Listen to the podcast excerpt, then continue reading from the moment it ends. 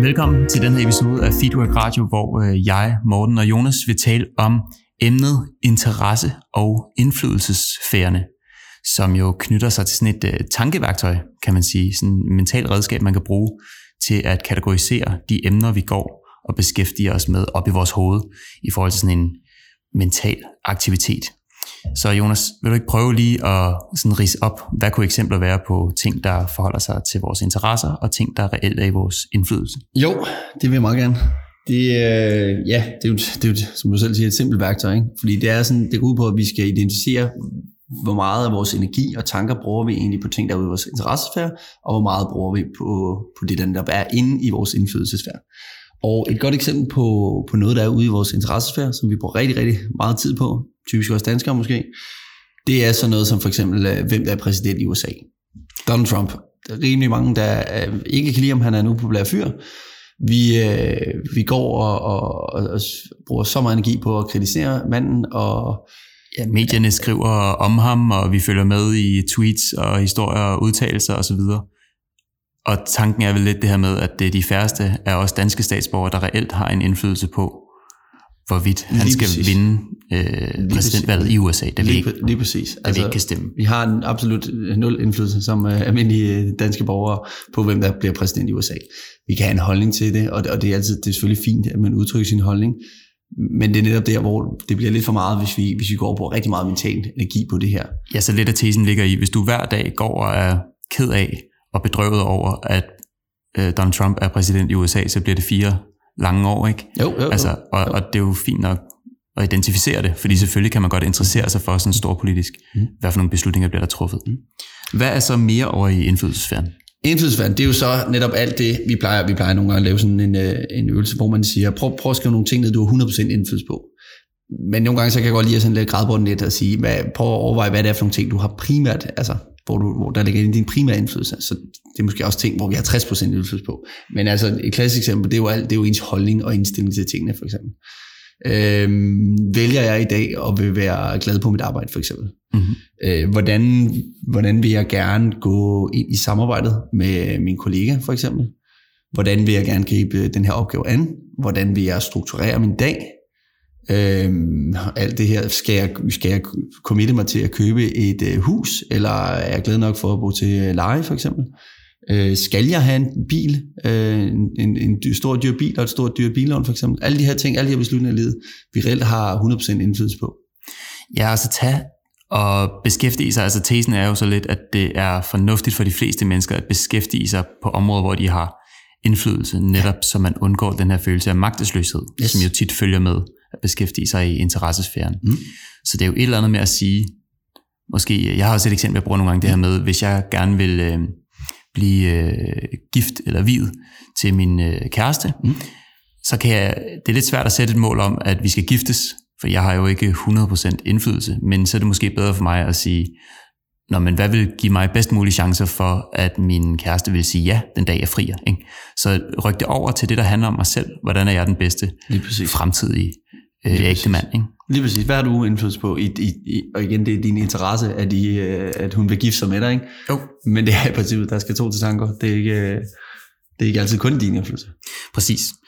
Og hvis man tager det her over i, øhm, vi arbejder med det her redskab sådan lidt i forskellige arenaer, kan man sige. Mm. Og en af dem kunne være den her gruppedynamik, man har på arbejdspladsen. Mm. Altså i hvilken grad man accepterer tesen. Og for eksempel brok.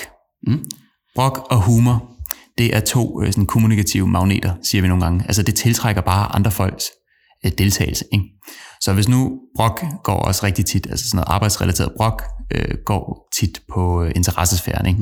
Hvorfor er der de her vilkår, der er blevet ændret? Hvorfor er min løn gået op eller ned? Eller hvorfor er min vagtplan blevet strammet? Eller hvorfor har jeg nu ikke øh, de her øh, øh, goder mere?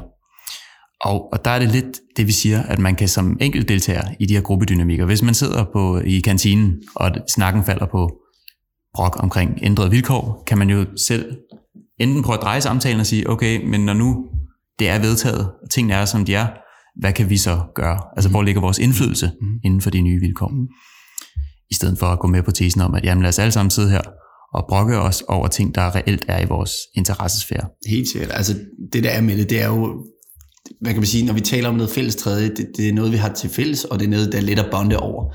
Så, så på sin vis har du også en værdi. Vi siger jo ikke, at man skal øh, 100% af dagen beskæftige sig ind i indflydelsesfæren. Så det, det er godt at bruge og tale ind i ting ude i interessesfæren. Og det er netop også der, vi finder ud af det her med, sådan, hvad for en holdning vi har til ting, og om, om vi, er vi fælles om noget her. Men netop der, hvor det bliver for meget, at vi, vi kører i, i, i cirkler ude i den her interessesfære, ikke? pladespilleren den kører bare rundt. Øh, det er der, det begynder at dræne energien, øh, når, vi, når vi begynder at koncentrere os for meget over alle de her vilkår her. Og det er også fordi, chefen gjorde det her, at jeg ikke kunne levere et eller andet. Eller det er også fordi, jeg blev skåret ned, at jeg øh, går og er sur i hverdagen eller et eller andet. Altså, når vi er derude for lang tid, så er det nemlig der, at det, at, at det skaber, hvad kan man sige, en negativ spiral. Præcis, og du siger det her altså med, med energien. Mm. Altså det, det, der er også lidt vigtigt at sige. Det er jo ikke, øh, fordi vi altid bare er ledelsens kæledække, der er købt ind til Nej. at sige, lad være med at brokke jer, det kan ikke betale sig.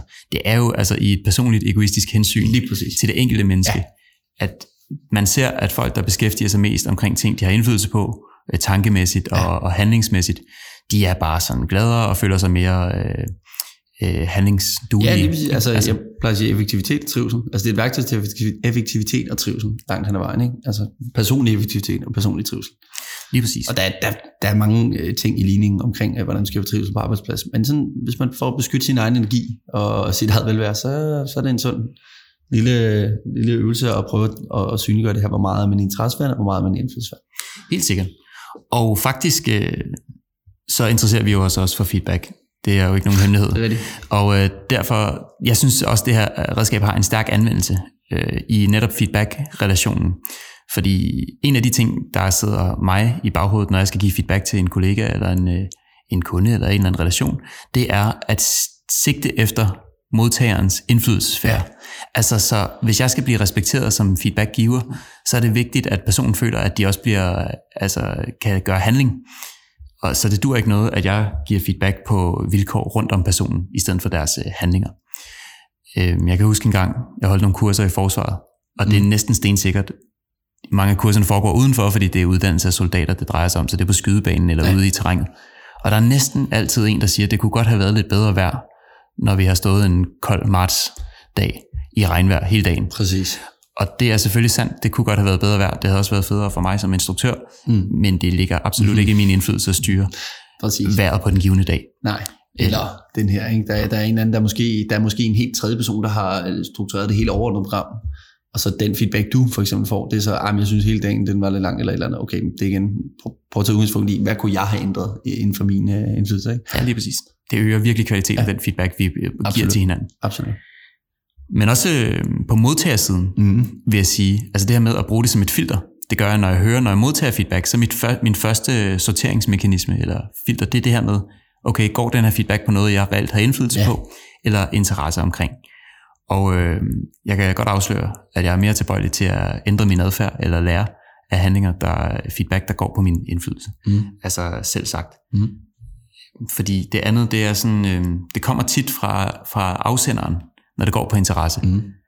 Det er jo en soldat, der selv er blevet våd, der mm. siger, det kunne godt have været bedre værd. Mm. Ja, det kunne det godt, og jeg ser dig, jeg hører dig, jeg kan godt følge dig. Jeg har også gennemblødt øh, alle mine tre lag tøj.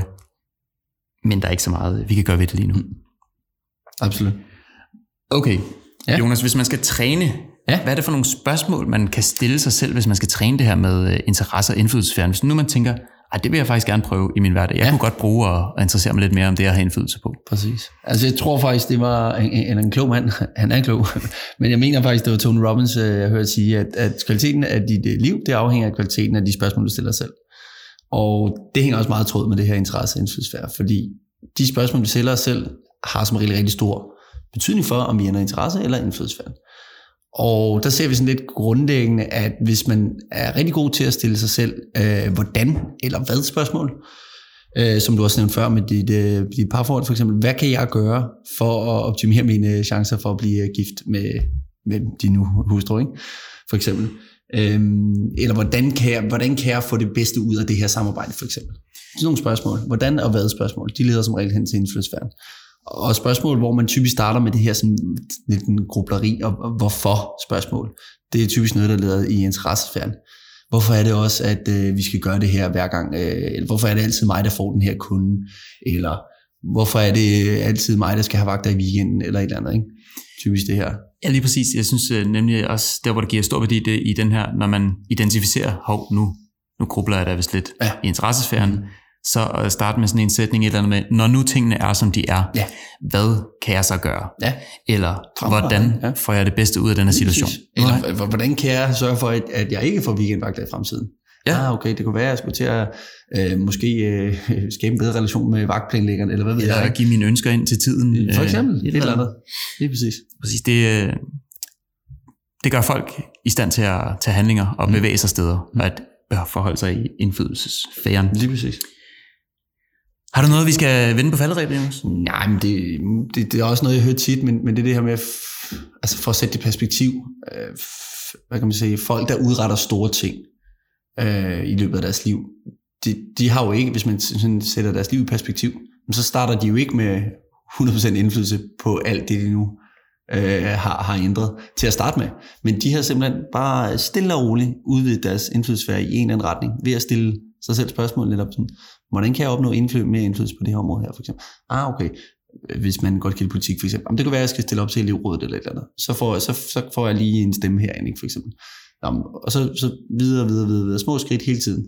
Og så lige pludselig, så har man ens øh, indflydelsesfære, øh, så er den lige pludselig rigtig, rigtig stor. Ikke? Og så har man altså mulighed for lige pludselig at ændre verden på nogle, på nogle parametre. Ikke? Ja, lige præcis. Det er nogen, der har søgt ud til grænsen af den her indflydelsesfære. Okay, hvad kan jeg reelt Ja. ja. lige ændre? Hvad kunne være det næste skridt? Mm. Og så hele tiden øh, opnå et større større råderum Præcis. og handlingsrum. Og det, det sidste, den sidste point, det er måske også det her med, man skal være, hvis man så, uh, øh, hvad kan man sige, jagter sig selv være i den her interessefæring, eller også andre være i det, så skal man måske stille sig selv det her spørgsmål, er man villig til at gå skridtene for at få ændret noget i den her interessefære? Hvis man ikke er det, altså hvis man brokker sig over, at øh, frugtordningen er blevet taget fra en eller et eller andet, men man er, man, der er sgu ikke nogen, der overgår at gøre opmærksom på det her, eller gider at arbejde for, at vi får den tilbage på en eller anden måde hvorfor så overhovedet bruge tid, tid og energi på det? Ikke? Altså lad det ligge. Ja. ja, så hele tiden den her overvejelse omkring, når man identificerer et emne, der ligger i interessesfæren, er jeg villig til at undersøge Ja. ja. min, min indflydelse og handle? Ja. Eller er det bedre for mig bare at lade den Ja. let it go, Præcis. og så tænke på noget andet? Yes. Tak for nu, Jonas. Selv tak.